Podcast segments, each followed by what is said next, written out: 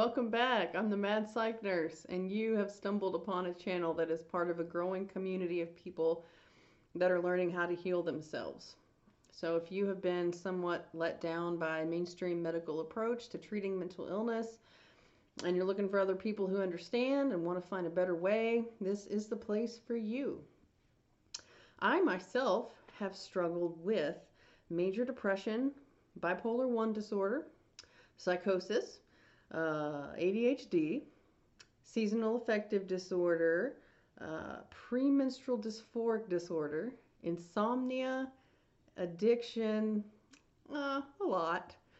Um, I'm also a board certified psychiatric mental health nurse by trade and a psycho spiritual coach on the side. Um, so, this channel isn't just about healing, it's about asking questions, challenging our perception of reality, and talking about shit that really matters because that is how positive change is created, both individually and collectively. And speaking of challenging our perceptions, in this episode, we are going to pick up where we left off on the last one um, and talk a little bit more about cognitive distortions. Now, that's just a fancy way of saying fucked up thinking, right? And to recap, these are unhealthy, usually automatically programmed thinking patterns. And they're things we all do sometimes to some extent.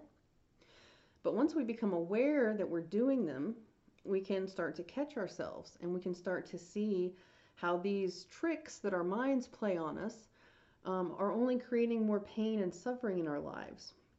And once we see that, we can begin this process of reprogramming our minds. And we're going to talk much more about that later, but for now, I just wanted to go over a few more cognitive distortions that you might relate to.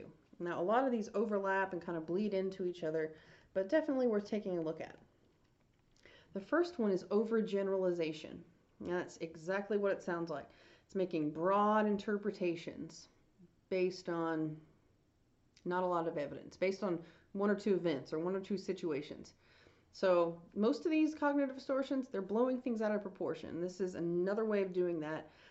An example would be, I was so awkward during that date. I'm always so awkward. Like, really? Are you really always awkward? 100% of the time?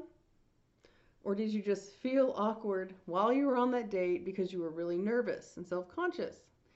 And is it possible that maybe you didn't even come off as awkward at all?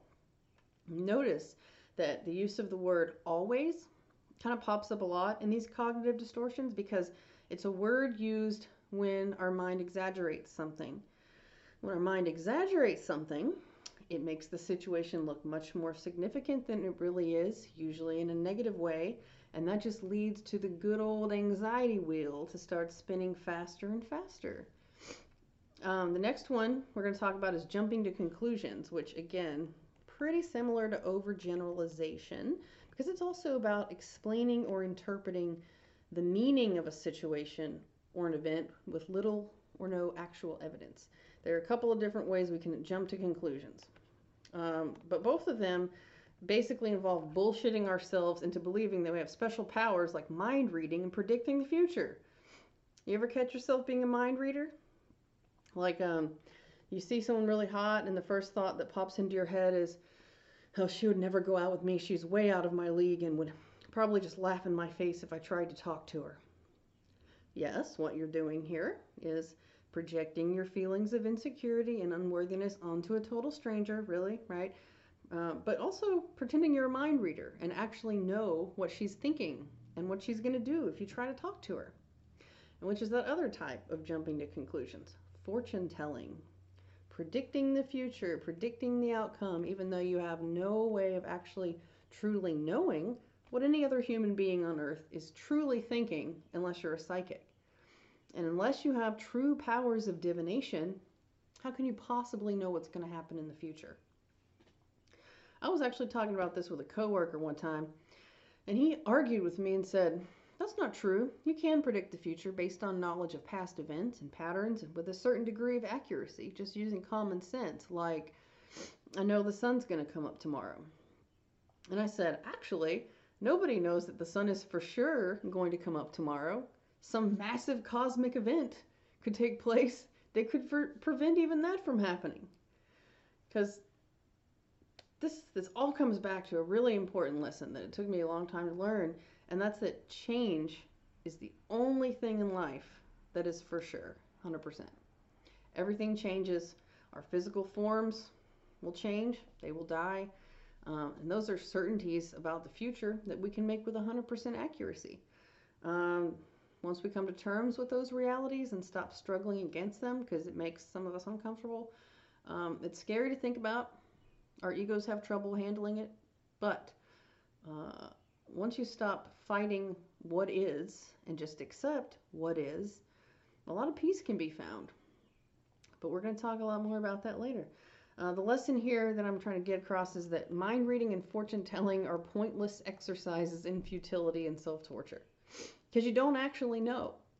So your little computer brain goes, does what it does, which is try to understand, explain, predict things, to try to make you feel safe and prepared, to ensure your survival. But sometimes it does the opposite, doesn't it? We don't we don't have to believe these cognitive distortions. We can remember they aren't the truth.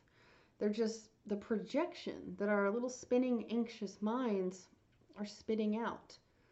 We can step back from the situation, look at it rationally, and see that we're allowing these mere thoughts to become our reality. So, what starts with a thought becomes a feeling. And feelings can get a hold of us, can't they? We base decisions on them. We, we act out in insecure, unhealthy ways in our relationships because of them. It's that automatic programming I was talking about. Your mind gets a hold of something, whether it's actually true or not, and just runs with it. And we churn and we suffer inside our minds because of what they're telling us, but it isn't actually reality based. Which brings up one of my favorite slogans that I want you to remember. I want you to write this down in your bathroom mirror on a post it note. Feelings aren't facts. Okay? And that ties in perfectly with the next cognitive distortion emotional reasoning. And that's using your feelings to. Uh, using your feelings is all the evidence you need to determine what's really going on. So, assuming that your emotions reflect the way things really are.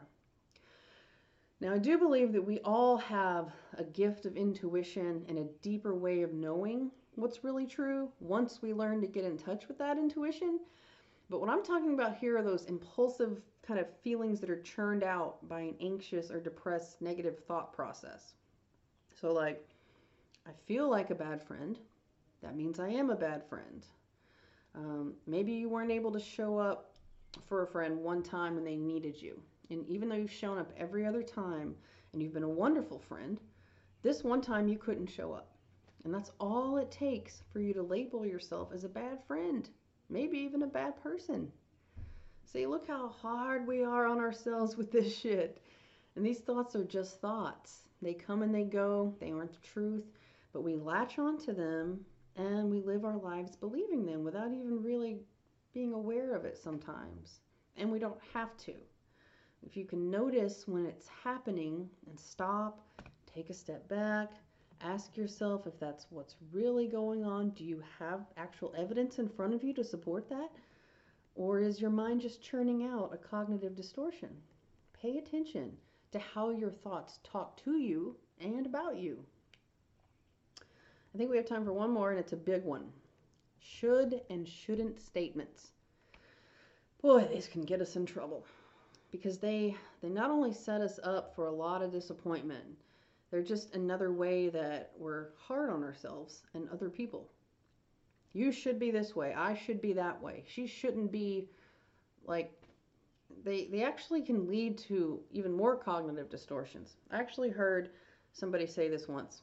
Well that wasn't the first time i'd heard it but someone said you should always look your best when you go out in public because if you don't, people will think you're trash. Really? What about when you're sick? Or what if what about when you've been up all night taking care of a sick kid? Like should statements like that are just they're statements of such judgment, you know? They put unnecessary pressure on ourselves and on other people to be a certain way.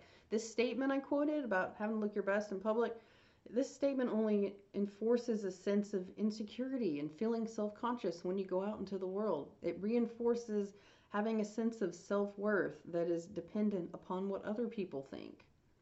And I was kind of horrified when I heard it because as a person with relatively secure sense of self, which I've worked very hard to get, I, I don't I don't always have to look my best when I go out. In fact, I usually don't. Um, I'll go to the store looking like total shit if I want to, because I just don't care enough about the possible opinions that random strangers might make of me based on this minuscule snapshot. Like, the reality is, those strangers are going about their own business and doing their own shit in their own heads, and they're probably not paying any attention to me or how I look. I'm probably never going to see him again. So, but guess what? When I stopped and looked at that particular mindset that I have, it was obvious to me that this was programming. Okay?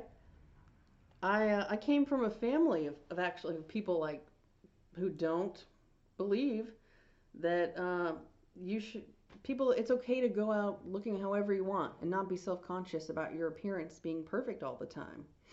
I consider that to be very positive programming, by the way. So thank you, mother. Thank you, fam. But the reason I say this is because a lot of these cognitive distortions, especially the should and the shouldn'ts, they have very deep roots, often going back to our childhood and the way we were programmed or raised.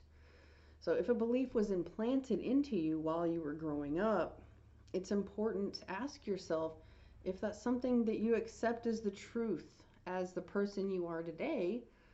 Or is it negative programming that no longer aligns with you? Or is it making your life harder and you need to let go of it? It's important to follow these beliefs and thought patterns all the way down to the root if we can so we can try to understand why we why we project these expectations onto ourselves and others you know and now, I'm not saying it's bad or stupid to care what other people think of you. I'm not saying it's bad or stupid to want to look your best and make a good impression as often as you can. That's okay as long as that belief, that expectation on yourself isn't making your life harder, like making it harder for you to feel happy, joyous, and free. What I'm saying is that you can keep or change whatever you want to. We can we can recognize and let go of things that no longer serve us.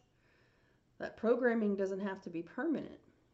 Um, we can get rid of those things that keep us feeling judgmental and judged, not good enough, um, like we're lacking in some major way.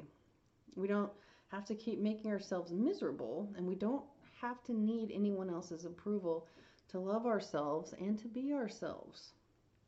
You know, I heard that, I heard this saying today that was the best saying. It was literally minutes before I started this recording, actually. So it was a total synchronicity. Stop shoulding all over yourself. So love it. So perfect. So look at your thoughts. I mean, really, just just watch them. Watch how this programming, these cognitive distortions, can cause a domino effect. In fact, I'd love to hear from you about this. If you related to any of these cognitive distortions, let me know which ones by leaving me a comment about it. Now, we don't just snap our fingers and all of our toxic, judgmental, self limiting, insecure bits of programming just suddenly fall away. It takes work and it takes mindfulness and it takes time. But if you're here, it means you're already on your way. And I promise you, it is worth it. A great sense of freedom comes with losing the need to judge everything and everyone, to judge ourselves especially. Also, I love you. You guys, we live in a very individualistic society that has evolved increasingly over the past few years, especially into a, a pretty lonely, isolated place to live. And there's a lot of fear, a lot of division, and most of us are lacking this sense of community of belonging to something, of feeling like a greater sense of purpose. We feel helpless and disempowered when it comes to dealing with our mental illness issues like depression and anxiety. And these feelings of isolation and loneliness are contributing to that depression and anxiety. Human beings are not meant to be alone. We're meant to be interdependent upon each other to help each other. Like those trees. Do you know those trees? Um, there's this forest made up of thousands of individual trees, but they're all one big organism. Like trees actually communicate via their roots. They actually share resources. They send each other water and nutrients to keep each other alive. They network. So that's how we're supposed to be. And that's how we can be. And that's how we're going to start being. Right now, it's happening. We are shifting the paradigm as we speak by learning how to love and take care of ourselves. It's a big deal. If you haven't subscribed yet, please do that now. Make sure that you like and share this video with someone if you think it might help them. Also, please check out my Facebook page and Facebook group, The Mad Psych Nurse. And uh, The Mad Psych Nurse, a catchy singular name, but this is much bigger than me, you guys. We are all connected, and this is a place where we can start to remember that, to come together, share what we've learned about taking care of ourselves mentally, spiritually, and physically so we can all help each other heal. That's what this is all about. I love you. I will see you soon.